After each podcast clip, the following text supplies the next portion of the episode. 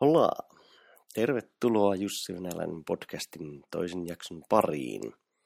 Ja tässä jaksossahan meillä olisi vieraana itsensä johtamisen valmentaja Ilkka Koppelomäki. Ja Ilkan kanssa meillä tuota, keskustelussa oli ensimmäisenä käytiin vähän Ilkan kuulumisia läpi, kasvatusta, koulutusta.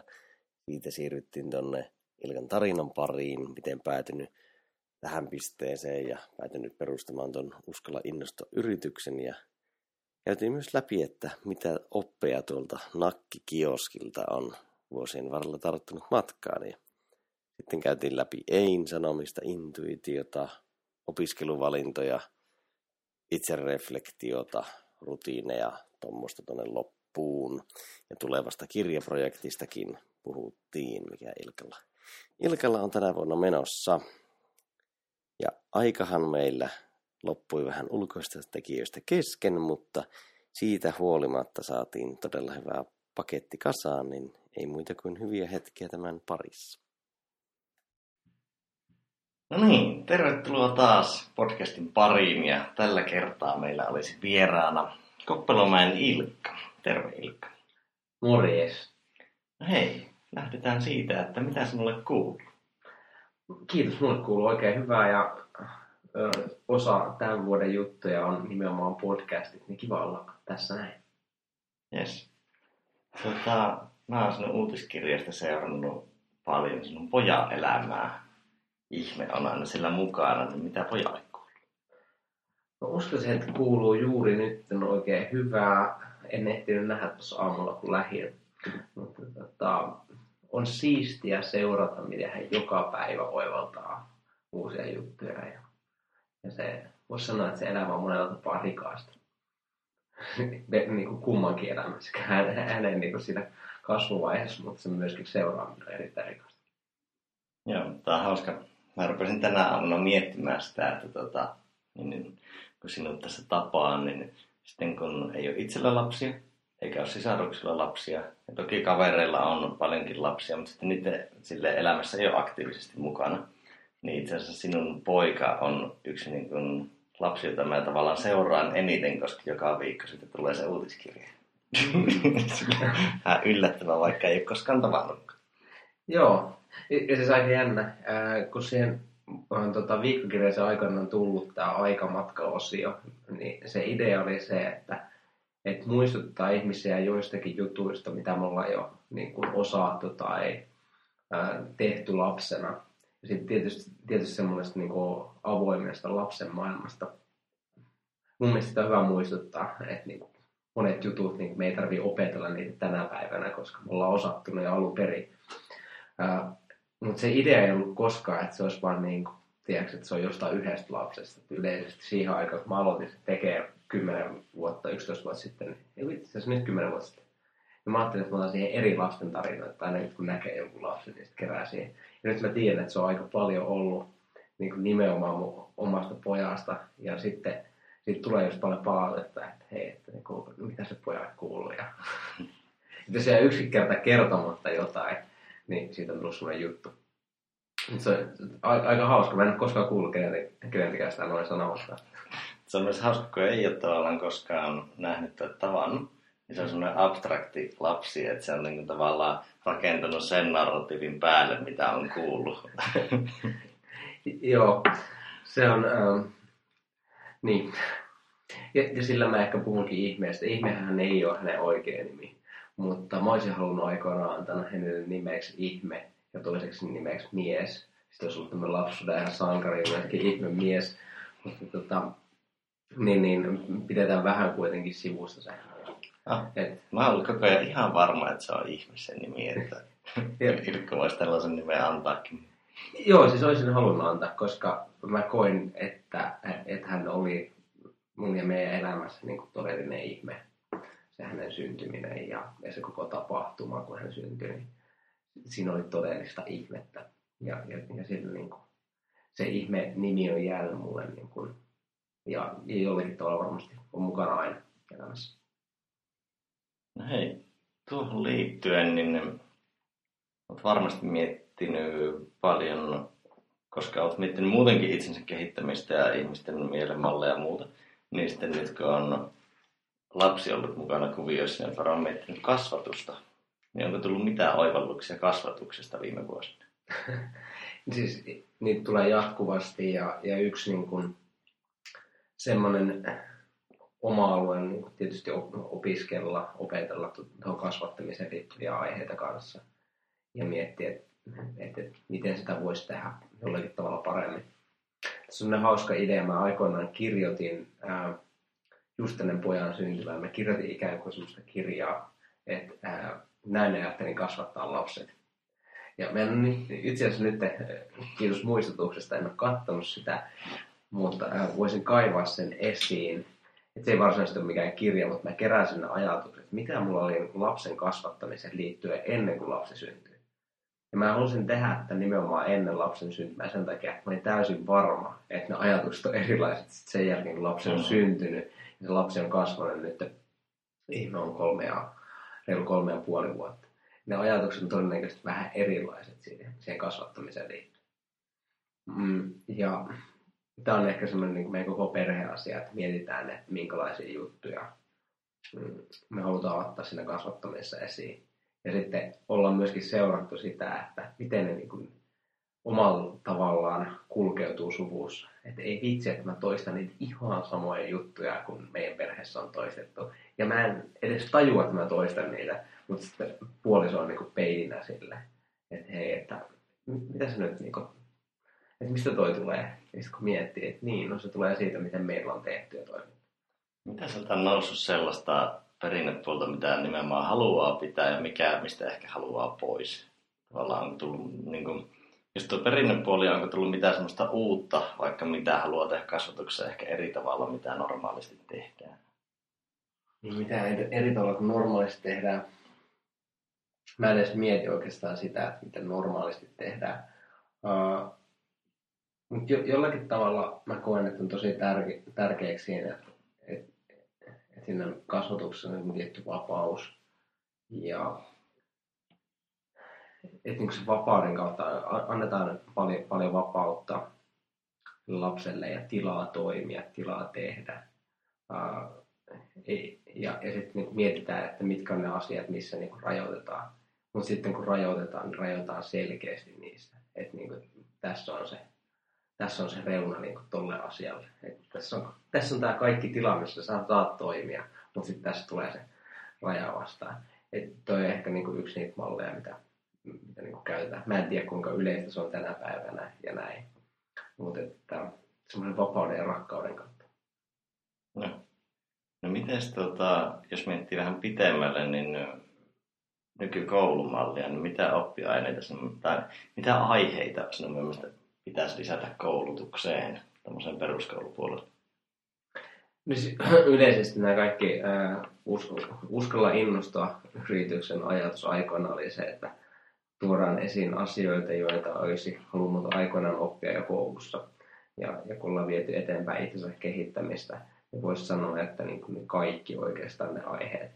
Et mulle oikeastaan jäänyt esimerkiksi peruskoulusta vaan mieleen se, että ainut tai ei pelkästään peruskoulusta, vaan myöskin sen aika jälkeiseltä ajalta, että aika pitkälti niin kuin ihmisten suuri kysymys on se, että mitä sä haluat tehdä isona. Se on suurin piirtein ainoa kysymys, mitä meiltä kysytään koko elämän aikana.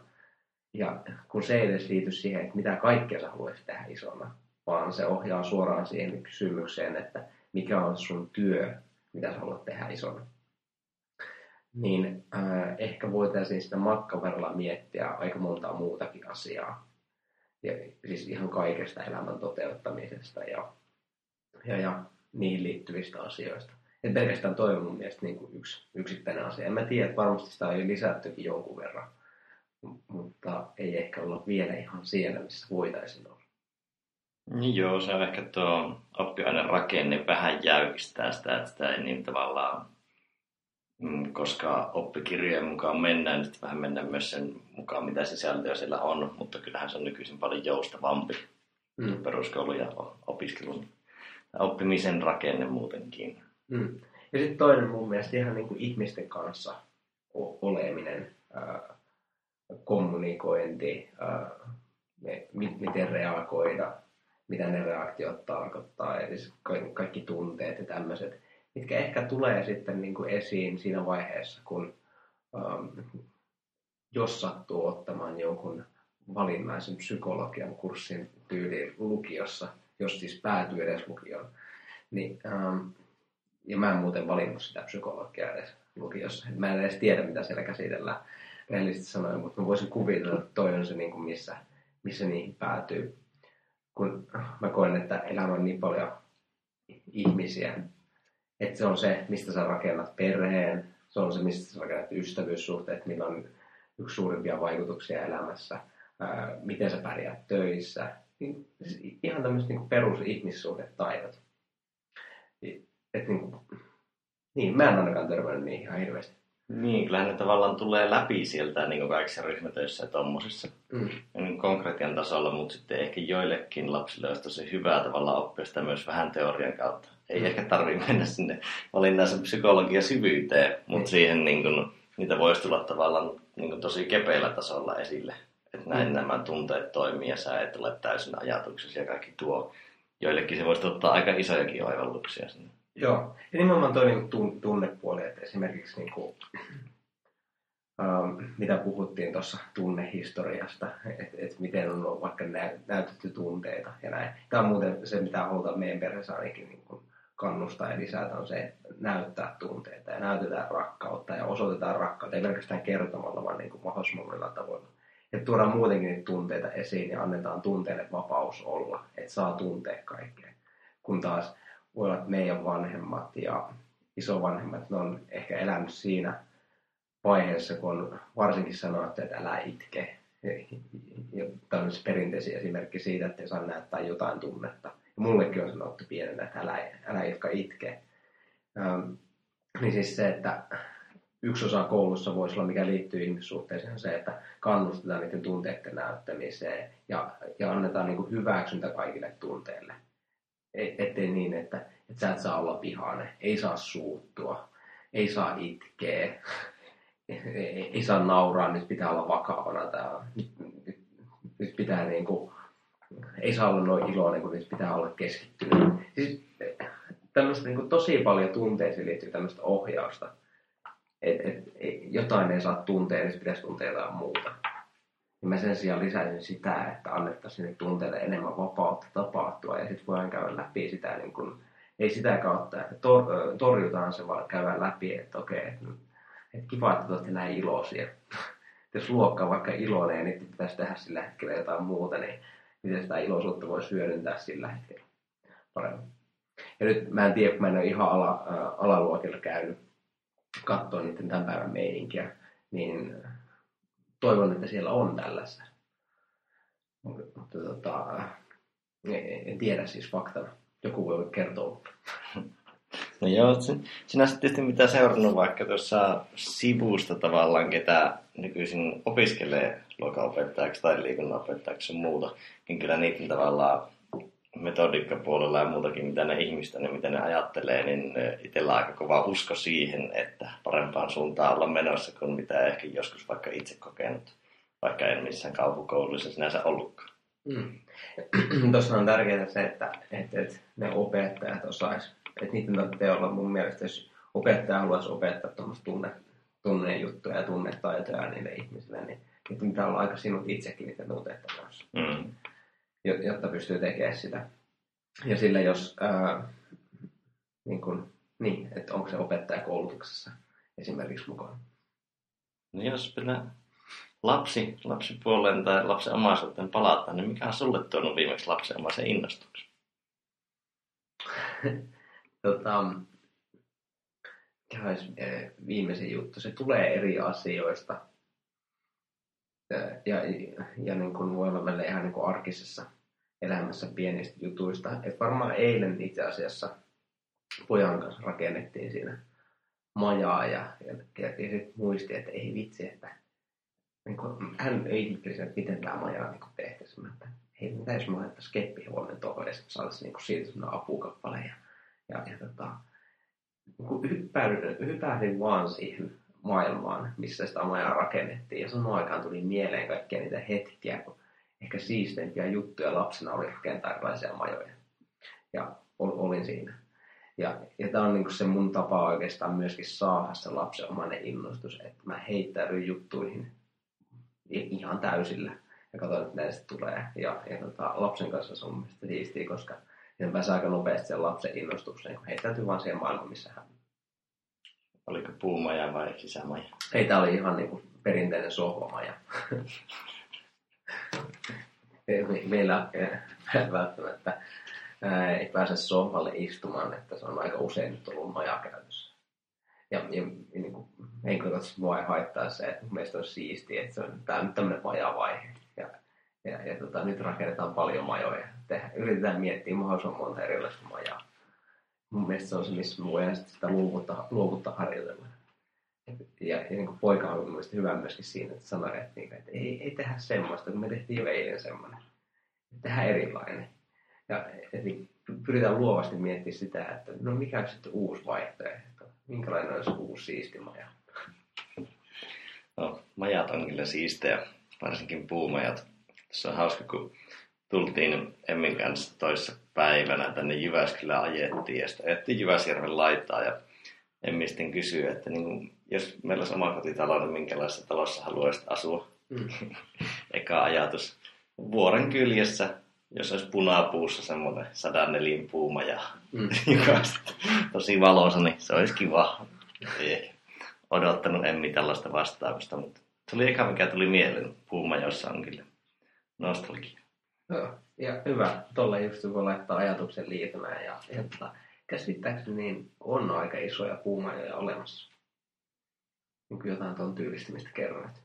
Joo, on siis, niin kuin, en tiedä onko punapuissa, niin ei ehkä saa rakentaa majoja, mutta kyllähän niin kuin, on semmoisia oikeasti omakotitalon kokoisia on ympäri maailman. Mm. Ainakin on aika paljon nähnyt kuvia. Mm, kyllä. Voitaisiin sitten mennä vähän tuohon, niin kuin, mitä sinä olet tehnyt, niin miten sä oot päätynyt pähkinänkuoressa siihen pisteeseen, missä sä oot nyt? Niin kuin työn saralla. Niin, no se on, on oma, omanlainen story. Mistä aloitetaan? Mm, aloitetaan vaikka lopputeiniästä. lopputeiniästä. Joo. Um, no oikeastaan se story on silleen, että kovasti niin mietin, mietin silloin, että mihin sitä jatkaa. Ja mua vei silloin urheilu tosi paljon. Silloin oli juoksija, mä olin kokeillut monta eri nimenomaan kestävyyslajia. Um, mutta tota, se oli niin se, mikä jollakin tavalla ohjasi. Ja mun pääjuttu oli se, että itse asiassa toinen vaihtoehto oli päästä tänne Jyväskylään opiskelemaan, mutta ykkösvaihtoehto oli ehdottomasti päästä Kuortaneen urheiluopistoon. Ja, ja, tota, ja, ja, ja siellä kävi aikanaan lukio. Mutta mä varsinaisesti tiennyt, että mikä olisi sitten se juttu sen jälkeen. Mutta sitten mä muistin, että mä oon joskus lapsuudessani haaveillut siitä, että musta tulee isoja hie- hieroja. Ja sitten mä päädyin niin kun, äh, Espanjaan opiskelemaan hierojaksi. Ja kun mä olin käynyt sen koulun, niin mä palasin itse asiassa tänne mun kotiseudulle Multian vanhempien luokse väliaikaisesti asumaan. Um, ja siellä mietin sitten, että no mitäs nyt sitten, että no, nyt mä oon hieroja, mutta en, en mä tiedä, mitä mun pitäisi tehdä seuraavaksi. Miten muuten päädyit valitsemaan Espanjan opiskelupaikaksi? No kuulin siis mun hyvältä ystävältä Strömsholmin Janilta. Me oltiin kummatkin triatlonisteja siihen aikaan. Mä siis lukiossa vaihdon lajiksi triatlonia ja se oli myös semmoinen kuin lapsuuden unelman juttu, että musta tulee isona triatlonista, jos vaan on mahdollista. Ja se oli just tälle, että jos se vaan on mahdollista. Ja sitten se yhtäkkiä tajusinkin, että se on mahdollista. Mutta siis ähm, Jani kävi sen koulun mua vuotta aikaisemmin. Ja se kertoi, että tämmöinen koulu on olemassa. Ja, ja sitten mä että okei, okay, että vitsi, että no mä haluan sitten käydä kans ton. Että toi kuulostaa kivalta mennä Espanjaan. Espanjaan ja, ja treenata siellä. Ja, to, ja tosiaan itse asiassa tämä Jani liittyy tähän storyin sillä tavalla, että vielä monta kertaa myöhemminkin, mutta seuraava vaihe oli se, että kun mä olin multialaisen koulun jälkeen mietin, mitä mä haluaisin tehdä seuraavaksi. Jani soitti, että muuta tänne näin niin pääkaupunkiseudulla. Jani oli muuttanut sinne kanssa aikaisemmin ja se laittanut omaa hierontafirman pystyyn. Se lupasi mulle pari ekaa firma-asiakasta ja sanoi, että tämä on ihan kivaa hommaa, että käydään firmoissa hieromassa, että laitetaan oma yritys ja ja tota, tehdään yhdessä töitä ja tavallaan siis yhdessä, että ei nyt koskaan tehty missään yhdessä töitä, mutta että kummatkin samalla alalla ja sitten treenata kimpassa ja Ja, ja mä sitten, koska mä en tiennyt, että olisi mitään parempaa vaihtoehtoa, niin mä että okei. Okay. Ja mä en ollut koskaan ajatellut, että olisi yrittäjä. Mä en ollut koskaan ajatellut, että mä muuttaisin pääkaupunkiseudulle. Ja sitten mä tein sen. Ja äh, siitä tuli semmoinen niin aika lailla siisti unelman juttu, että mä tein työtä, mistä mä tykkäsin ja reenattiin paljon ja, ja kaikki tuntui niin maistuvan hyvältä. Ja mä jatkoin sitä jonkun vuoden siinä ja oli tarkoitus jatkaa paljon pidempäänkin, mutta mun isä sai sitten miettimään asiaa, tuossa laskettelemassa itse riihivuodessa ja isä sanoi, että voisit opiskella itsellesi jonkun ihan oikea ammatti. Mietin, että hmm, et, niin, kai mun sitten pitää. ja, ja, ja, koska mulla ei ollut niin mitään semmoista vahvaa suunnitelmaa, en mietin, että no niin, enkä mä nyt voi olla hieroja kanssa ilmeisesti koko elämäni. Ja, ja, ja yksi perustelu tälle, tähän myöskin oli se, että yrittäminen kannattaa. Sitten mä rupesin etsiä oikeasti, mitä mä haluaisin tehdä, ja mä löysin oikeasti mitään semmoista vaihtoehtoa, mistä mä olisin superinnossani. Mutta löysin eri vaihtoehtoja, ja mä halusin jonkun semmoisen, mikä olisi tekemistä terveyden kanssa, ja sen kanssa, että ihmiset vois paremmin. Et jotenkin huomasi siellä hierontatyössä, että että ihmiset voi monella tapaa aika huonosti. Ja, ja tota, mä tsemppasin niitä jo silloin niin jaksamaan paremmin ja ei pelkästään hoitanut heidän selkäänsä ja sitä fyysistä puolta, mutta muutenkin semmoista, että usein lähetin ihmisiä kotiin ja sanoin, että en mä nyt voi lähteä kotiin. Mä, kyllä, että sä oot tehnyt ihan tarpeeksi töitä, että sä lähteä kotiin. Ja, ja sit, kun näki, että monet oli niin henkisesti tosi, tosi niin raskaassa tilanteessa, Um, mutta mä en tosiaan löytänyt oikein mitään niin kuin ihan super king juttu, mutta sitten mä näin mainoksen telkkarissa, että on apteekkiala. Okei, okay, tonne. Ja sitten tuli mun numero yksi vaihtoehto ja kahden hakukerran jälkeen päädyin Helsingin yliopistoon opiskelemaan farmasiaa. Ja no, mä olin siellä melkein vuoden, kunnes totesin, että ei ehkä ole se mun juttu. Ja, ja siinä oli muutamia pääsyitä. Yksi oli äh, se, että äh, mä olin apteekissa töissä tämmöisessä niin kuin, tein vapaa-ajalla vähän sitä työtä ja, ja, tota, ja siellä mulle sanottiin näin, että Ilkka, täällä on sairaita ihmisiä, että vedät muuten hyvin, mutta sä voisit hymyillä vähemmän. Ja näin, jotenkin siis se, että niin ei saa hymyillä, kun on sairaita ihmisiä. Ja mä tykkään hymyillä. Ja, totesin, että no vitsi, että miten mä voin mennä työpaikkaan tai valmistua työpaikkaan, missä mä en saa hymyillä. Se tuntuu jotenkin rajulta vaihtoehdolta.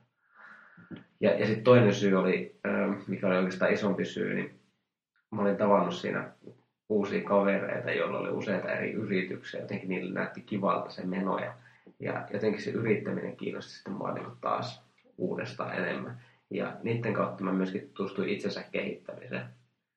Ja yksi mun ensimmäisiä itsensä kehittämisen seminaareja oli Anthony Robbinsin Unleashed Power Pitin tuolla Lontoossa. Ja siellä neljäs päivä on erityisesti tätä elinvoimaisuutta ja terveyttä ja energistä elämää.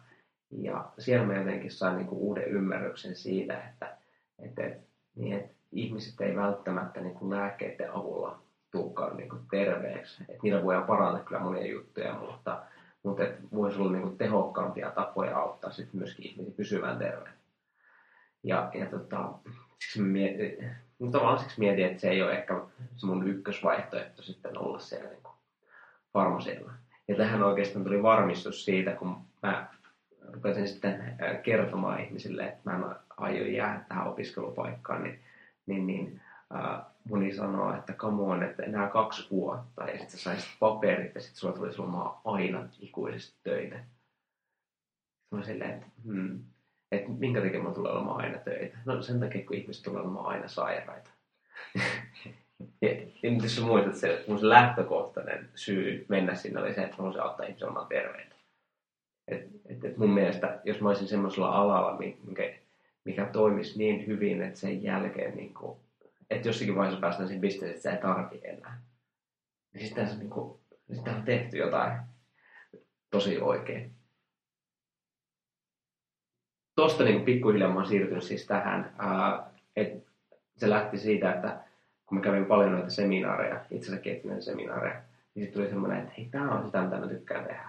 Mä haluaisin aina olla jossain valmennuksessa tai seminaarissa kivojen tyyppien ympäröimänä, tai kivassa ympäristössä, välttämättä ympäröimänä, siis että on kivoja ihmisiä ympärillä ja sellaisia, jotka haluaa mennä elämässä eteenpäin, oppia elämästä ja asioista – Um, ja, ja sitten mä en oikein tiennyt, että miten mä toteuttaisin sen. Ja samaan aikaan tuli semmoinen, että, että, että minkä takia mä törmäsin tähän vasta silloin 24-vuotiaana. Että, että voisin voinut törmätä paljon aikaisemminkin. Että voisinko mä jollakin tavalla edistää tätä Suomessa. Ja näistä eri ajatuksista syntyi sitten tämä nykyinen yritys uskalla innostua. Että se lähti omasta intohimosta viedä itsensä kehittämistä eteenpäin, mutta myöskin omasta unelmasta siitä, että voisi joku päivä olla sellaisessa tilanteessa vähän jatkuvasti siinä ympäristössä, missä on sellaisia ihmisiä, jotka haluaa mennä elämässä eteenpäin. No. Aika moista. Tota, te teette uskalla innostua yrityksillä, te teette niin kuin valmennusmatkoja, omia valmennuksia, webinaareja, videoita, materiaalia. Mitä kaikkea teillä on tulossa tulevaisuudessa? No aika paljon sitä kaikkea lisää, erityisesti lisää kaikkea tota, videopuolta. Siihen satsataan nyt tosi paljon. Et, et, sekä niin kuin tulossa uusia videokursseja, että niin maksullista puolta on myös tulossa niin kuin paljon ilmastomateriaaleja, mikä mun mielestä tosi tärkeää. Lisää webinaareja, halutaan tekemään podcasteja kanssa. Että, että en, enemmän saataisiin niin kuin ääntä, ääntä esiin ja juttuja, juttuja maailmalle sillä tavalla, että riippumatta siitä, mistä päin Suomea olet, niin sä pystyt jollakin tavalla osallistumaan. Että kaikki tämä niin kuin virtuaalinen puoli on tärkeässä kehityksessä, mutta se, mitä tullaan erityisesti jatkaa ja panostaa siihen kanssa lisää, on sitten nämä niin live, live-valmennukset ja seminaarit. Et mä koen, että se paras juttu on se, kun ihmiset pääsee samaan paikkaan. Et mä tiedän, että moni, niin kuin, voisi sanoa tällä alalla, niin ne toteaa, että tuo online-puoli on paljon helpompi ja riskittömämpi, niin satsataan vaan siihen. Mä en haluaisi tehdä sitä siirtoa koskaan, että se, ne parhaat jutut tapahtuu, kun ihmistä oikeasti kohtaa. Joo, ja siinä on aina se, se puoli, että kun sä meet fyysisesti johonkin, niin sä tavallaan näet enemmän vaivaa. Se on vähän niin kuin semmoinen rituaalimainen. Että sä tavallaan pyhität sille aikaa, menet mm. johonkin ja se jo itse se, että sä liikut jonnekin. Sillä on tavallaan merkitystä sille koko kokonaisuudelle, että sä et vaikka vaan kato jotain videota, joka on aina vähän neutraalia. No. Siinä meillä on välillä ollut joskus vaikka Suomen linnassa valmennuksia, monet on sanonut, että se siirtyminen lautalla Helsingistä niin Suomenlinnan saarelle, niin se on niin semmoinen hyvä orientoituminen siihen valmennukseen. Ja mennään niin ihan oman maailmansa sinne saarelle miettimään juttuja. Mutta nämä on myöskin niitä syitä, minkä takia mä tykkään noista valmennusmatkoista. Ja haluaisin tulevaisuudessa enemmän panostakin niin Nythän meillä on oikeastaan melkein, melkein ollut vain Tony Robbinsin seminaareja mutta siinä on mun mielestä sellainen tietty voima, että kun ihmiset lähtee kokonaan sit omasta ympäristöstään, menee johonkin muualle. Ja, ja sitten just tämmöinen kansainvälinen seminaari, että siinäkin on ero, että mennäänkö me vaan niin kuin, että lähdetään suomalaisella porukalla johonkin miettimään omaa elämää, versus että sä menet johonkin seminaariin, missä sä tapaat ihmisiä tyyliin kaikista mahdollisista kulttuureista, joka puolta maailmaa. Se on monella tapaa silmiä avaava kokemus. Ja, mun mielestä jokaisen tarvitsisi joskus kokea, kokea semmoinen ja, ja lähteä, lähteä johonkin tuollaisen ulkomaalaisen seminaariin. Tarinaan palaan sen verran. Muistanko oikein, että sinne niin tarinamatkalle liittyy sellainen nakkikioski-episodi? Joo. ja, ja, tämä on siis, siihen liittyy monta, monta juttua. Siis varsinaisesti, kun mä lopetin sieltä yliopistosta, niin, niin tota, ää, mun piti miettiä sitten, että mitä mä nyt teen. Ja, ja kaverilla näitä useita eri yrityksiä. Ja varsinainen eka juttu itse asiassa, mitä, mitä mä tein, niin oli se, että mä olin ihan hetken aikaa jonkun kuukauden töissä tämmöisessä myyntifirmassa, mihin mä päädyin ää, lukemalla rikas isä, köyhä kirja. Ja se sanoi, että mene johonkin semmoiseen, missä sä opit siihen, että ihmiset sanoo sulle ei. Että se kouluttaa sua paremmin kuin mikään muu. Sitten menin siihen myyntifirmaan ja myyntiin puhelimessa johtamisen käsikirjoja. Mä en vieläkään oikein tiedä, mitä ne on, mutta, mutta niitä myyntiin. Mä olin todella huono siinä. Ja siis se toimi koulutuksen kannalta hyvin, koska mä sain sitä eitä todella paljon. Ja, ja tota, se kasvatti. Mutta sitten mä olin siellä yhtenä päivänä töissä ja, ja, ja kaveri soittaa yksi Mikko, että, että hei, että mm, monet sä pääsit töistä pois? Mä sanoin, no neljältä. Siis sille, ei kun monelta sä päätät niin kokonaan pois sieltä. Mä sanoin, no neljältä. Ja sitten mä irtisanoin sinä päivänä. ja siitä työstä, ja mä en tiennyt, että mistä, mitä asiaa tällä viikolla edes on. Mutta että menin, mä luotin siihen hänen tosi paljon niin tapaamaan häntä, ja sitten mä kuulen, että hän, ne on ostanut muutaman kaverin kanssa tämmöisen nakkikioskiketju. Mm. ja, ja sitten mä sain kuulla, että, että, no niin, että tämä on se mun tulevaisuus. Että et mä oon siellä nakkikiskalla töissä. Ja, ja, ja sit, siellä mä itse asiassa suunnittelin silloin tätä niin uskalla innostokuvia tosi paljon. Ja, ja tota, tämä on myöskin monille, että tässä vaiheessa mä olen ihan nakkikiskalla, niin mä aloin myöntämään ihmisille, että mä en ole pitämässä välivuotta. Koska siihen mennessä mä olin vaan sanonut ihmisille, että mä oon pitämässä välivuotta sieltä yliopistosta. Sitten se oli jotenkin silleen, että, niinku, että mä en enää halua sanoa, että mä oon tässä välivuotta, vaan mä olin niin täysin varma, että mä tulen ikinä palaamaan sinne yliopistoon.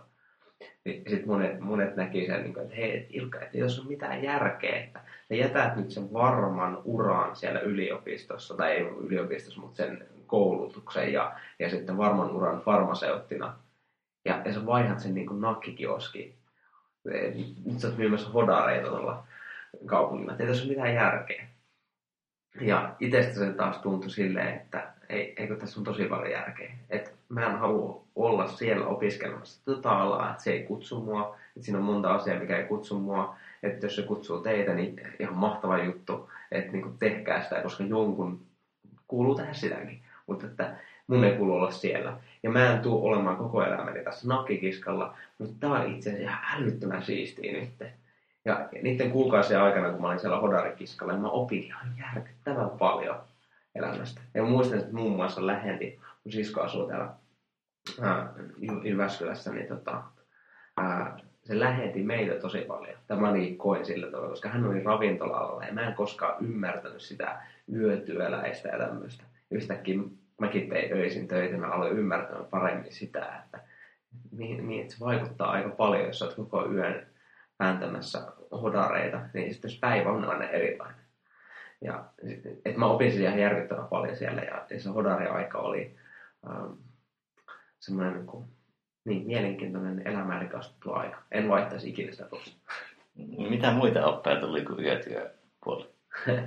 no siis, jos lähdetään huumoripuolesta, niin isolla ropalla oli tämä yksi, yksi vaunu, missä olin töissä, niin siellä oppi kaikki mahdolliset makkaravitsit, mitä voi olla. Et, et, ta, siinä on näitä, ja siellä, siellä myös kuuli kaikki niin kuin iskuyritykset miehiltä, mitä voi olla. Siinä on näitä monia homopaareja, siinä kadulla, niin, niin se oli jotenkin semmoinen, joka ilta oli jotain, mistä ei voinut tietää, että mitä on tulossa. Ja e, e, no, tämä on tämä, ehkä tämä hauska puoli tässä. Mutta sitten ihan niin kuin, se oli oikeastaan myös sitä, että jossakin vaiheessa mä rupesin kouluttaa muita siihen. Mä opin paljon myöskin siitä, että miten, miten opettaa jotain hommaa eteenpäin, mitä mä en välttämättä ollut aikaisemmin tehnyt. Että se oli, se oli mun tehtävä, että kaksi itse opetella se homma ja sitten sen jälkeen opettaa se muille. Semmoista äh, monella tapaa sitä luovuutta, kun miettii, että millä sitä niin kuin, et, millä niitä saisi niin myytyä, että se on sellainen hauska juttu. Tämä ei ihan tollakaan ollut mun arvojen mittaisessa duunissa. Että mä olin just päättänyt, että musta tulee niin kasvissyöjä. yhtäkkiä mä oon myymässä, myymässä sitten kunnon makkaraa. Um, jotenkin tarvittiin niin miettiä sitä niin kuin luovasti sitä hommaa. Ja semmoisia, että muista tuli erilaisia ongelmatilanteita. Joskus oli niin, että niissä vaunussa esimerkiksi valot toiminut ollenkaan. Ja sitten on pimeä yö. Että miten sä saat niin kuin, ihmiset tulemaan ostamaan sit pimeästä vaunusta, pitääkö se näyttää, että se on kiinni. Et, piti jotain luo, luovia vaan siinä. Et, et, et, ka- kaikkea siis tämmöistä, niin mä muistan, että ää, siellä oli kaiken näköisiä ongelmia, että sit niitä piti vähän niin luovasti ratkaista. Joo, ja kohtaamiset on varmasti yöllä aika aitoja. Joo. Tavallaan, että sillä tulee kaikenlaista. Joo. Ja niissä oli kaikissa niin kuin erilainen. Että yksi oli järven päässä, yksi oli tässä hotelli Vantaa edessä. Et siellä hotelli Vantaalla kuulisi taas, niin kuin, siellä tuli naisten iskuyritykset. Ja, ja, ja siis, niin mä opin todella, paljon ihmisistä ja elämästä. Et, et, äh, mä en ehkä koskaan ollut ihan hirveästi semmoinen, että mä olisin käynyt paljon bileettämässä. että jonkun verran joo jossakin vaiheessa. Itse asiassa silloin yliopistoaikana. Mutta nyt näkisin niin sieltä toiselta puolelta sitä, että minkälaista se on niin kuin nähdä, nähdä sitä, että kun ihmiset, monesti kävi ihmisiä, jotka on menossa baariin ja sitten oli niitä, jotka tuli sieltä pois ja näki, näki koko kaaren, että mitä sen yön aikana voi tapahtua. Et, niin. Tuosta saisi mutta ihan hauskan kirjan jopa rakennettua niin, että tässä on nakkikioski filosofia. Ollaan kokoais ihmisten aatoksista sieltä kaikkea kasaan, koska siinä niin kuin, ihmisten ajatuksen juoksu on aika hauskanlaista. Mm, kyllä. Plus ne tavallaan, kun ne tekee, ne on anonyymejä ne kohtaamiset, niin se saattaa luikahella vaikka sun mitä tarinaa. No. Ja sitten semmoinen, niin kuin, mitä mä muistan, että sieltä oppii niin tosi paljon semmoista niin paineensietokykyäkin, kun mä muistan, kun mä tulin vappuna, itse kun näitä oli firmoja usein, mä tein samaan aikaan kavereiden toiselle firmalle vähän töitä kanssa, niin mä vappuaattona pääsin siitä niin kuin toisesta hommasta, mitä pitää saada se valmiiksi. Vasta semmoisen mainosauton teippauksesta. En ole ikinä tehnyt semmoista, mutta niin kuin, mä sanoin, että Ilkka, pitää teipata, että voitko teipata? No okei, okay, mä teippaan sen. Sitten seuraavaksi soitan, että voit tulla tänne. Tämä on ihan hirveän pitkä jono niin kuin kaivupuistossa tähän nakkikioskille, että joka tunti menee, että nämä niin tyyliin tuhansia euroja, ja sitten sä oot täällä. Ja sitten okei, okay, no pitää teipata täältä, koska tämä pitää olla huomenna niin toisessa paikassa. Sitten mä teippasin sen auto ja sitten kiirehdin sinne kaivupuistoon. Ja sitten on niin yksin niiden makkaroiden kanssa ja kaikkien kanssa ja sitten katsoa, että saman tien kun sä avaat sen luukun, niin se on tyyliin 50 metrin jono ihmisiä. Ja ne haluaisi tietysti kaikki heti sen makkara eh, sämpylän välissä. Ja, ja sitten kun sitä usein pyöritettiin nimenomaan yksin, niin siinä piti aika paljon miettiä sitä, että miten pyörittää sitä asiaa siellä vaunun sisällä ja miten pyörittää sitä ulkopuolista maailmaa. Että pitää niitä ihmisiä tyytyväisenä siinä jonossa. Ja tämä tietysti joku vappuaatto, ihmiset ehkä hilpeällä tuulella, jossakin vaiheessa ei enää niin hilpeällä tuulella, ja sitten kun tulee näitä niin myöhäisyötä, niin sitten piti oikeasti miettiä, että miten niin kuin voi, jos siinä alkaa tulee vähän kahinoa ulkona, niin voiko itse tehdä jotain sieltä sisäpuolelta, heittää jotain läppää huumoria.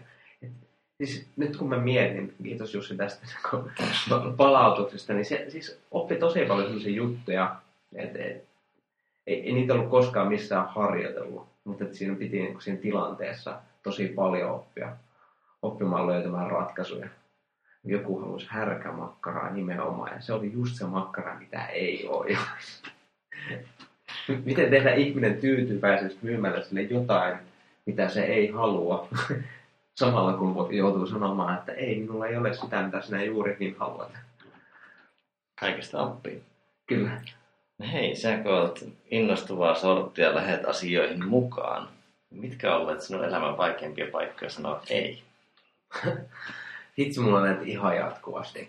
Et, ää, ei sanominen on ehkä tärkeimpiä asioita, mitä mun tarvitsee edelleen joka päivä opetella enemmän. Ja, ää, mä sain iso avun pari vuotta sitten, kun kävin ja, ja kouluttaudun tuohon passion-testiin liittyen, että se auttoi niin selkeyttää sitä, että, niin kuin, kuunnella voimakkaammin sitä, mikä on vaan se oma juttu just nyt tällä hetkellä, jos olisi paremmin sanoa ei. Ja siitä lähtee ollut helpompi sanoa monille asioille ei. Mutta edelleen huomaa, että jossakin asioissa mukana sillä että hei, tämä ei ole nyt se mun intohimo. Et, et, ja samaan aikaan, kun mulla on monta niitä intohimon kohdetta, että et mun järkevämpi sanoa ei noille asioille. Mutta se on, se on vaikea. Niin mä voisin sanoa, että mä en tiedä, että onko yksittäistä jotain juttua, niin kuin, milloin erityisen paljon ollut vaikeaa sanoa ei, koska jokainen niistä on tietyllä tavalla oikein. Et mä, mä tykkäisin olla kaikessa mukana ja, ja, tehdä mahdollisimman laajasti asioita. Ja mä tiedän, että mulla on kuitenkin koko aikaa, että täytyy jaksottaa niitä juttuja. Niin kuin sullekin on, oli siistiä kuunnella tässä, niin kun aloitettiin haastattelua, sitä kaikkea sä oot tehnyt, että sä oot tehnyt monia juttuja, että elämässä ehtii tehdä. Mutta ehkä y- yksi nyt tulee mieleen tässä jutellessa, niin äh, jokunen vuosi sitten semmoisen kuin Dragos Pratasenun kanssa. Dragos teki semmoisen elokuvan kuin The Amazing You, niin me esitettiin sen Suomessa, kierrästin sen ensiltä. Ja, ja tota, sitten Dragos halusi tehdä uuden elokuvan. Ja sitten mä haluaisin olla ehdottomasti messissä. Tai mä haluan, mä haluan tehdä elokuvaa. on ollut noin pitkään. Ja sitten mä ajattelin, että Rakosin kanssa voitaisiin tehdä suoraan yhdessä tämmöinen maailmanlaajuinen elokuva. Sitten niin se tökki koko ajan jotenkin se tekeminen. Et mä halusin olla tekemässä sitä elokuvaa. Mä olisin ollut siinä projektissa mukana ja, ja, tota, sen piti olla meidän kahden projekti. Sitten se tökki jatkuvasti ja mä en millään löytää siihen aikaa. Ja itse asiassa tämä äh, Janet, tämän Passion testi kehittäjä, niin se sai mut tajuamaan, me juteltiin hänen kanssa kahdesta, niin hän sai mut tajuamaan niin, että mä en ehkä halua tehdä sitä elokuvaa Rakosin kanssa. Ja sen takia se tökkii. Et mun intohimo on tehdä elokuvaa kyllä, mutta tämä ei ole ehkä se projekti, missä mä haluan olla tekemässä. Ja, ja tota, sitten mun piti niin sanoa sille asialle ei. Mutta tässä tulee nyt edes mielenkiintoinen juttu, että tota, itse asiassa kun mä ajattelen, niin mä sanoin sen ei oikeastaan vain itselleni. Koska ennen kuin mä ehdin sanoa sen Drakosille, että ei mä en voi olla tässä mukana, mä en halua olla tässä mukana nyt, niin Drakos ehti sanoa mulle ei ensiksi. Eli se, se jotenkin huomasi, että tämä homma tökkii, niin, niin hän sanoi, että Ilkka, että sovitaanko, että ei tehdä tämä yhdessä. Ja hän jatkoi sitä projektia yksi. Ja itse asiassa ää, varmaan tällä viikolla jutellaan siitä, että miten me Suomessa levitään sitä, että se on nyt valmis se projekti. Siitä ei tullut elokuvaa tosiaan, sitten tulisi ää, sarja, sarja pätkiä, mutta tota, to, tosi huippu, huippu hän sai aikaan siitä. Ja tuo on aina vaikea haistella, että jos oot jo lähtenyt mukaan ja tavallaan sulla on olemassa motivaatio tehdä jotakin, niin sitten kun se alkaa pikkuhiljaa, niin kun sä alat aistimaan itsestä sen, että tämä ei nappaa jostain mm. syystä, niin tavallaan sillä on aina syy, miksi se ei Joo. sytytä. Kyllä. Ja niin, et mä uskon, että ihminen valitsee jatkuvasti kuitenkin ne asiat, mitä hän sillä hetkellä haluaa tehdä. Tosin se voi olla osittain myöskin sitä, että on tottunut tekemään tiettyjä asioita. Jos on tottunut vaikka pyörittää sitä arkea ja joku iso unelma, se ei tarkoita sitä, että, olisi, että ei olisi intohimoa ja juuri sen unelman toteuttamiseen, vaan ei ole vaan niin tarpeeksi tilaa sen toteuttamiseen. Ja nyt voi sanoa, että, että jos olisi ollut tilanne toinen, että mulla oli silloin poika oli pieni pari vuotta sitten ja yritys oli kovassa murroksessa ja tapahtui ihan hirveästi kaikkea, niin sitten, että niin kuin kaiken tämän lisäksi, niin mulla on yksi elokuvaprojekti, mistä on tarkoitus olla niin kuin maailmanlaajuinen globaali juttu, mitä se niin kuin nyt onkin, mitä Rakos on saanut aikaa. Niin siis sille ei vaan ollut tarpeeksi aikaa. Ja, ja tota, kyllä se vaikutti siihen, että jos tilanne olisi ollut toinen, että esimerkiksi, että mulla olisi semmoinen tilanne, mitä mä en ehkä tiedä, tuleeko mulla koskaan olemaan. Mulla ei mitään projekteja. Ja sitten tulee juttu, että hei, tehdäänkö yhdessä elokuvaa. Niin mä uskon, että se olisi ollut eri tilanne. Että sillä olisi ollut tilaa toteuttaa sitä. Ja, ja nimenomaan tuolla tiedolla mä sanoisin, että, että enemmän se olisi ihan aikaan liittyvää. Että sen takia mun piti sanoa ei. Että et, et mä en pystynyt antamaan siihen sitä kaikkea aikaa, mitä mä halusin tehdä. Ja silloin mun vaikutus jäi myöskin pienemmäksi ja, ja tota, se ei, se ei niin tuntunut toimiva oikeastaan ollenkaan sillä, sillä kuviolla. mun mielestä, jos miettii jotain juttua, että ottaako se vai ei, niin on hyvä nyt kysyä itseltään, että, että, että onko sille aikaa. Ja jos sille olisi aikaa, niin ottaisiko sen sitten tehtäväksi?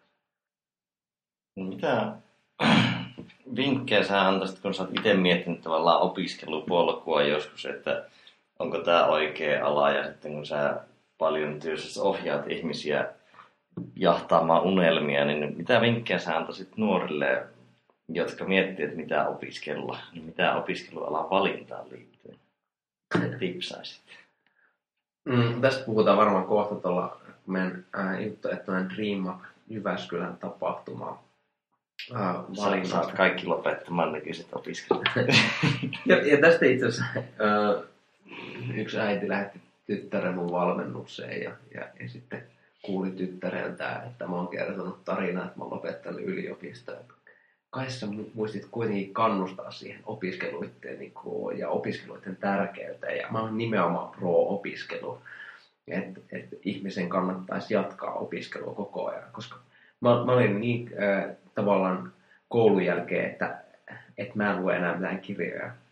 Että kirjoja luetaan koulussa. Mä en siis ole tykännyt lukemisesta. Kirjoja luetaan koulussa. ää, kun mä nykyään siis kannustan nimenomaan siihen, että jatka sitä opiskelua. Kirjat eivät välttämättä ainoa tapa. Mäkin tykkään enemmän kuunnella kirjoja ja kuunnella podcasteja ja kuunnella kaikkea. Se on enemmän mulle luontainen tapa, mutta että opiskelu kuuluisi jatkua. Ja nyt se, että on kirjoilla jossakin koulussa, ei mun mielestä se ainoa tapa opiskella. Ja tietysti niin kuin, olla kirjoilla jossain onlineinakin jossain koulussa, mutta tänä päivänä on niin paljon vaihtoehtoja, että pystyy jatkaa opiskelua. Mutta nyt mä haluan korjata sitä vääryyttä. Se ehdottomasti kannustan niin opiskelemaan ja, ja kannustan käymään kouluja kanssa. Voi olla, että mäkin joku päivä meidän tässä edelleen jatkaa opiskelua johonkin kouluun. Käy, käy jotain tota, mielenkiintoisia tutkintoja, kun siihen tulee sopiva aika. Uh, niin kun, uh, mä kannustasin niitä, jotka miettii niitä valintoja, niin tekemään ne päätökset, mitkä sillä hetkellä tuntuu hyvin.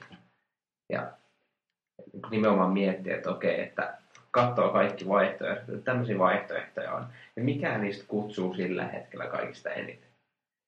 Ja nyt jos lähdetään niin ihan nuorimmasta päästä, niin mä lähtisin ekaksi siitä, että kyllä, mennään ekaksi johonkin kouluun. Eikä niin, että valitsee sen, että menee johonkin työhön. Joillekin se voi olla myöskin se tapa niin kuin mennä eteenpäin. Mutta suurimmalla osalla mä kannustaisin siihen, että valitsee jonkun koulun. Ja, ja oikeastaan niin kuin pudottaa sen, että se ei ole niin iso päätös, että valitsee ihan vaan sen koulun, mikä just nyt nappaa kaikista eniten.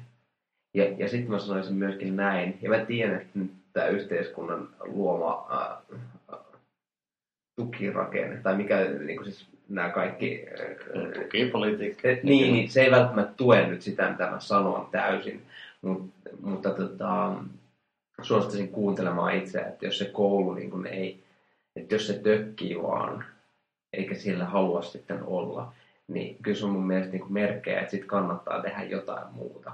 Ja sillä, niin kuin, että se ensimmäinen valinta pitäisi olla jotain, että ei sen mukaan mitään muutkin. Että parhaat kaverit menee johonkin, no mäkin menen sinne.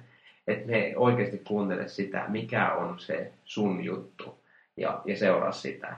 Ja sitten jos sä huomaat siellä niin kun ennen kuin se koulu loppuu, vaikka puolessa välissä, että no ei vitsi, että on nyt mulle enemmän tuskaa olla täällä kuin kun käydä tätä.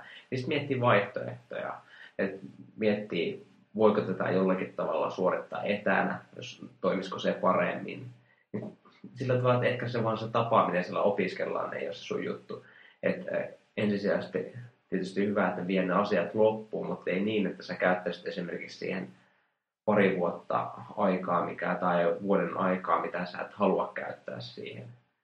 Ja, ja sitten valita joku toinen. Että nähdä se vaan niin kuin askeleena eteenpäin. Että se, mitä mä niin kuin kannustan mitä ihmisten kanssa paljon kun tehdään, niin on se, että auttaa näkemään se kaikki osaaminen, mikä sulla on, ja se kaikki kokemus, mitä sulla on. Että ne ei ole niin millään tavalla turhia juttuja. Että jos sä oot ollut vuoden jo siinä koulussa, ja vaikka et sä koskaan sitä valmistunut, niin ei se tarkoita sitä, että se aika olisi mennyt hukkaan. Että se aika, mitä käyttää opiskeluun, se ei koskaan tule menemään hukkaan. Ja tästä nyt on niin paljon näitä legendaarisia esimerkkejä jostain Steve Jobs, kun kertoo legendaarisessa puheessaan siitä, että kuinka hän ymmärti vasta siinä vaiheessa, kun kehittyi tätä tekstinkäsittelyohjelmaa, että minkä takia hän kävi joskus siinä tunneilla, missä opeteltiin erilaisia kirjasimia. Et, et, et, tota, ne ymmärtää sitten vasta usein myöhemmin. Mutta just se, että kuuntelee sitä, mikä on se oma juttu, tekee sen valinnan sillä idealla, mikä on tänä päivänä, ei sen tulevaisuuden kautta niinkään. Että et, et, onko tämä nyt varmasti sitä, mitä mä haluan, koska kukaan ei voi tietää sitä, että tuleeko se olemaan sitä, mitä sä haluat. Voit ainoastaan tehdä sen päätöksen siltä pohjalta, että tuntuuko se nyt semmoiselta, mitä sä haluat. Ja jos se nyt tuntuu siltä, mitä sä haluat, niin sitten se on se, mitä seuraa. Tuo on harmi, että tuo nykyinen tukipolitiikka on vähän niin kuin poistanut sitä joustavaraa, mutta toisaalta on siinä se, että jos sä oikeasti haluat jotain opiskella ja vaihtaa alaa, niin kyllä sä voit tavallaan sen opiskeluaikaisen rahan tienata jostain muualtakin. Tavallaan. Niin, näitä siis vaihtoehtoja on tosi paljon. Et myöskin niin kuin se, että ää, toivoisin, että nuori, ja haluan kannustaa nuoria, ettei jää siihen että osalle ei ole välttämättä vaihtoehtoja ja osa vaan kokee, että ei ole vaihtoehtoja siinä, että no nyt niin kun, jos mä toimin näin, niin mun tuet loppuu. Sitten on vaihtoehtoja.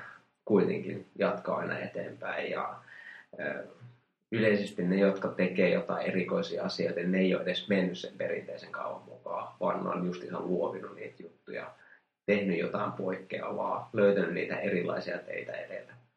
Ja, ja se on jokaiselle kuitenkin mahdollista. Mennään vähän vielä itsensä kehittämisen puolelle tähän loppuun. Onko sulla mitään semmoisia pidemmän ajan checkpointteja tai vastaavia, joilla sä tarkkailet tavallaan, reflektoit aiempaa tekemistä tai asetat uusia tavoitteita? Joo, mä tykkään käyttää itse semmoista mallia, että vähintään kerran vuodessa mä otan oikein kunnon pysäytykseen.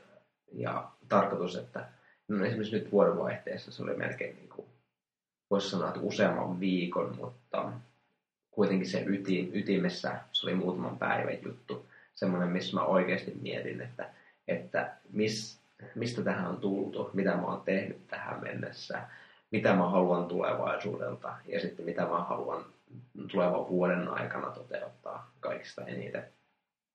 Ja, ja tämmöinen, mä käyn läpi sitä niin mennyttä ja tulevaa. Ja kaiken niin kirjoitan niin paljon, kun vaan pystyn. Ja taisi tulla jokunen kymmentä sivua asiaa siitä. Ja, ja, ja sitten, jotta se ei vain jäisi siihen, niin sitten on semmoinen, niin kuin, että kuukausittain, mä otan semmoisen niin pidemmän hetken, että nyt just se kattelin tämän viikon ohjelmaa, että kuukausittain viikoittain mä tsekkaan näitä asioita, että kun tätä viikkoa suunnittelin, niin totesin, että, että lauantaina on semmoinen päivä, jolloin mä todennäköisesti istuskelen jonkun aikaa itsekseni. Katsotaan miten se onnistuu. Mun vanhassa kotikylässä Multialla, mutta ajattelin, että otan siellä jonkun tunnin aikaa ihan itselleni. Ja, ja tota, mietin, että tätä seuraavaa kuukautta. Ja aina siis sillä tavalla, kun mä mietin, että mä mietin sitä, että mistä on tultu ja mihin on menossa, että, että miten tämä viimeinen kuukausi on mennyt. Katon, mitä mä suunnittelin kuukausi sitten ja, ja tota, miten asiat on mennyt sitä eteenpäin. Ja sitten siihen kuuluu tämmöinen fiilistely siitä, että ei vitsi, toikin juttu ja toikin juttu ja toikin juttu. Ja sitten katsoa sitä kuukautta eteenpäin, että miten seuraavan kuukauden aikana pystyy toteuttamaan sitä juttua, mitä vuoden alussa suunnittelee. Ja usein tähän liittyy myös sit vielä se, että vähän joutuu aina kirjoittamaan uusiksi, tai se ei ole joutuu, vaan ennemminkin se on siisti osa, että huomaa, että okei, että se on moni asia muuttunut sillä tavalla, että näitä vuoden alussa kirjoittamia juttuja tarvitsee vähän kirjoittaa uusiksi ja, ja lisätä niihin ja, ja on tullut ehkä ymmärrystä niihin lisää. Niin täytyy myös tarkastaa sitä, että mitä sitä on oikeasti suunnitellut. Onko sulla mitään sellaisia päivittäisiä muistutuskeinoja? Tavallaan palaat sä niihin itsemäärittämisjuttuihin vaikka päivittäin. Onko mitään sellaista? Joo, siis kyllä mä pyrin, että joka päivä mun on muistikirja, mihin mä kirjoitan nämä kaikki. Ja, ja tota, niin, niin, äh, se on joka päivä tarkoitus olla jossakin vaiheessa päivää auki ja, ja katsella sitä ja muistuttaa itseäsi niistä tärkeistä asioista. Et mitä niin huomannut, niin arki vie niin helposti mennessään ja sun mielestä yksi näistä suurimmista syistä, minkä takia ihmiset ei toteuta haluamia asioita. Ar- arki voittaa, se kaikki arkinen tekeminen, se vie mennessään. Ja sillä tarvitsee muistuttaa itseään niistä. Ja nyt mulla on, mä itse asiassa just järjestän, mulla on tapana, että kaksi kertaa päivässä meditoisi. Ja voi sanoa, että joka päivä se ei mene sillä tavalla ja joka päivä se ei ole silmät kiinni. Joskus on silmät auki, kun mä oon matkalla jossakin ja, ja näin. Mutta mä, mä teen mun meditaatio-appiin niin, niin tota, uuden tämmöisen aikataulutuksen. Ja on sillä tavalla, että aamulla se on niin, että ää, mä meditaan 10 minuuttia ja, ja, ja sitten siinä on 5 minuuttia tämmöistä visiointia siitä päivästä. Että miten, niin kuin, käyn läpi sitä, että miten mä haluan tämän päivän oikeasti mennä. Ja, ja tota, sitten illalla mulla on ähm, tois, toisenlainen aikataulussa. Siinä on eka minuutti. Sitten mä oon melko varma, että mun pitää lisätä se kahteen minuuttiin, koska minuutti meni nopeasti.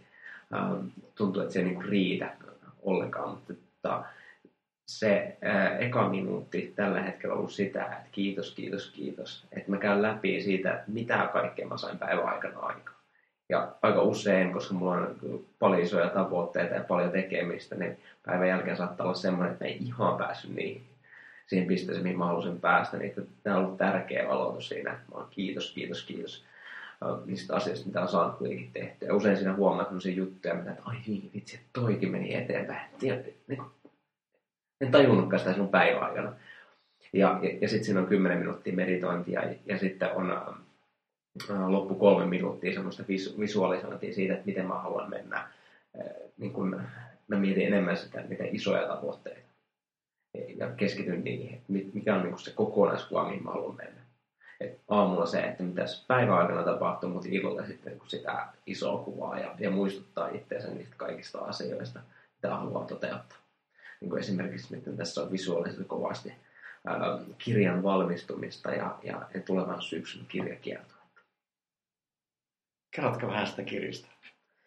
Joo, siis meikäläisen e- eka virallinen kirja, on kaiken näköistä tullut kirjoitettu, mutta eka virallinen kirja, Viisas elämän kanssa tehty sopimus ja, ja tota, ensi vuonna tulee kymmenen vuotta siitä, kun perustin valmennuksen nimeltä Saa mitä haluat ja, ja tämä kirja näillä näkymin tulee olemaan samalla nimellä ja tarkoitus on äh, rohkaista ihmisiä toteuttamaan haluamia juttuja omassa elämässä ja antaa työkaluja siihen ja äh, vahvuutta niiden juttujen toteuttamiseen.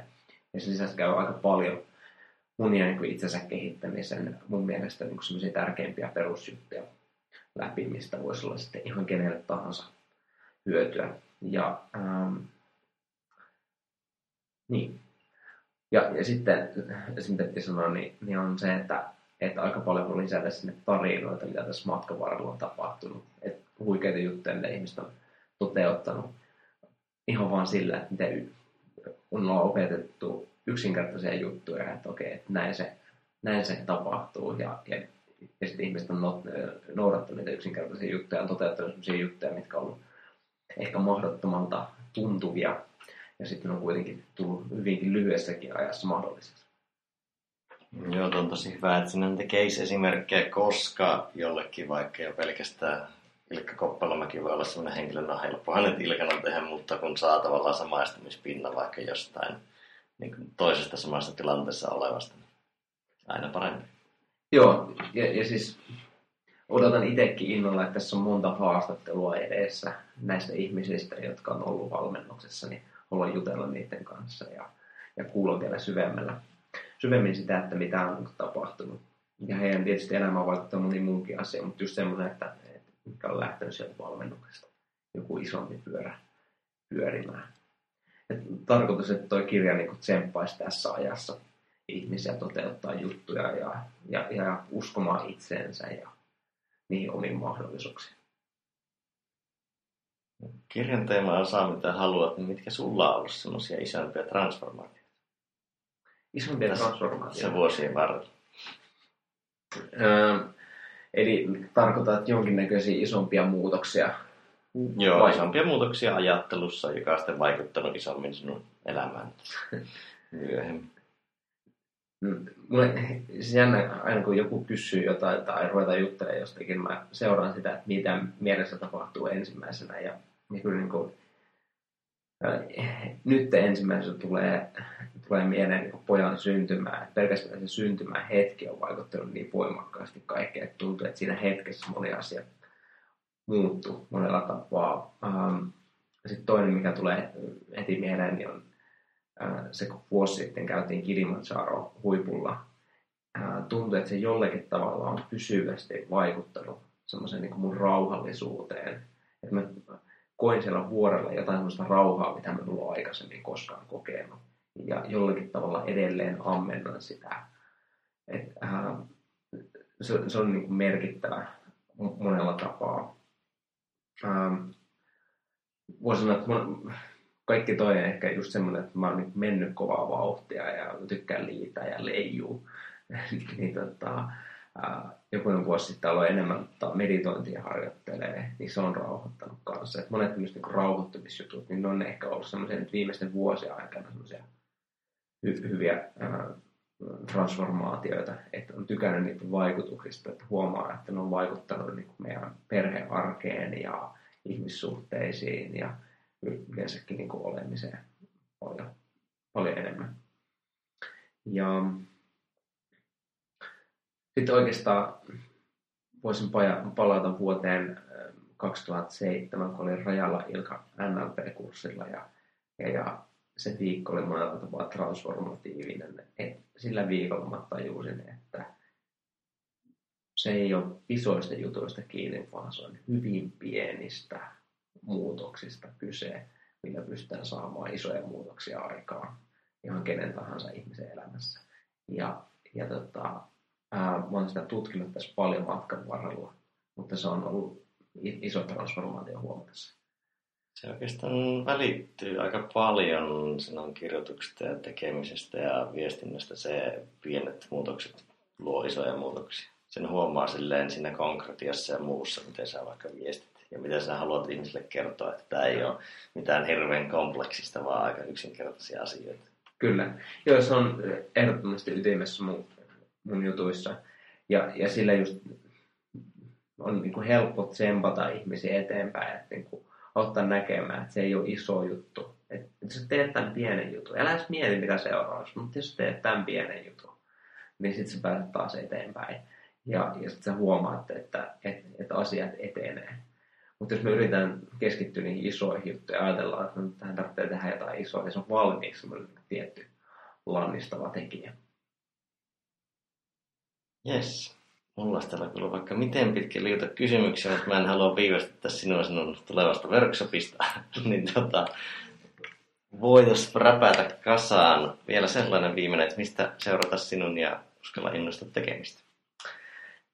Hyvä kysymys. Ähm, kannattaa tietysti mennä uskalla innosta.fi-sivulle ja, ja tota, mainitsit tuossa jo alussa meidän uutiskirjan, tai mä sanon sitä viikkokirjeeksi, niin viikoittain lähetän tuommoisen itsensä kehittämisen postin. Siitä voi seurata mun kuulumisia, mutta saa myös ihan varmasti joka viikko jonkinnäköisiä vinkkejä siihen omaa elämään ja arjen pyörittämiseen. Niin sen itse asiassa nyt jos tilaa sieltä, niin siihen tulee semmoinen hyvä videosarja myöskin mukaan. Käydään muun muassa mun semmoisia ydinjuttuja itsensä kehittämisestä. Kannattaa se tsekata. Ja, ja sitten ihan maailmassa on yksi Ilkka Koppelomäki ainakin toistaiseksi, että jos etit sillä nimellä eri sosiaalista medioista, niin sieltä löytyy. että tota, vahvimmin ehkä Instagram ja, ja, ja Facebook. Niin sitä kautta kannattaa etsiä ja, ja, ja seurata ja olla menossa mukaan. Saa olla yhteydessä. Yes. Kannattaa kuulijoiden tsekata nämä ja kiitos oikein paljon Ilka, kun tulit vieraaksi. Tämä oli oikein mukavaa. Kiitos Jussi. Sellaisia tarinoita Ilkan kanssa. Pyyntönä teille, hyvät kuulijat, nyt kun podcasti on sen verran alkutekijöissä, niin todella mielellään otan vastaan kaikenlaista palautetta, oli sitten risuja tai ruusuja tai arvosteluja, vierasehdotuksia, mitä ikinä, niin voi laittaa tulemaan julkisesti tai privana. Mutta nyt on taas aika sanoman, että seuraavaan kertaan.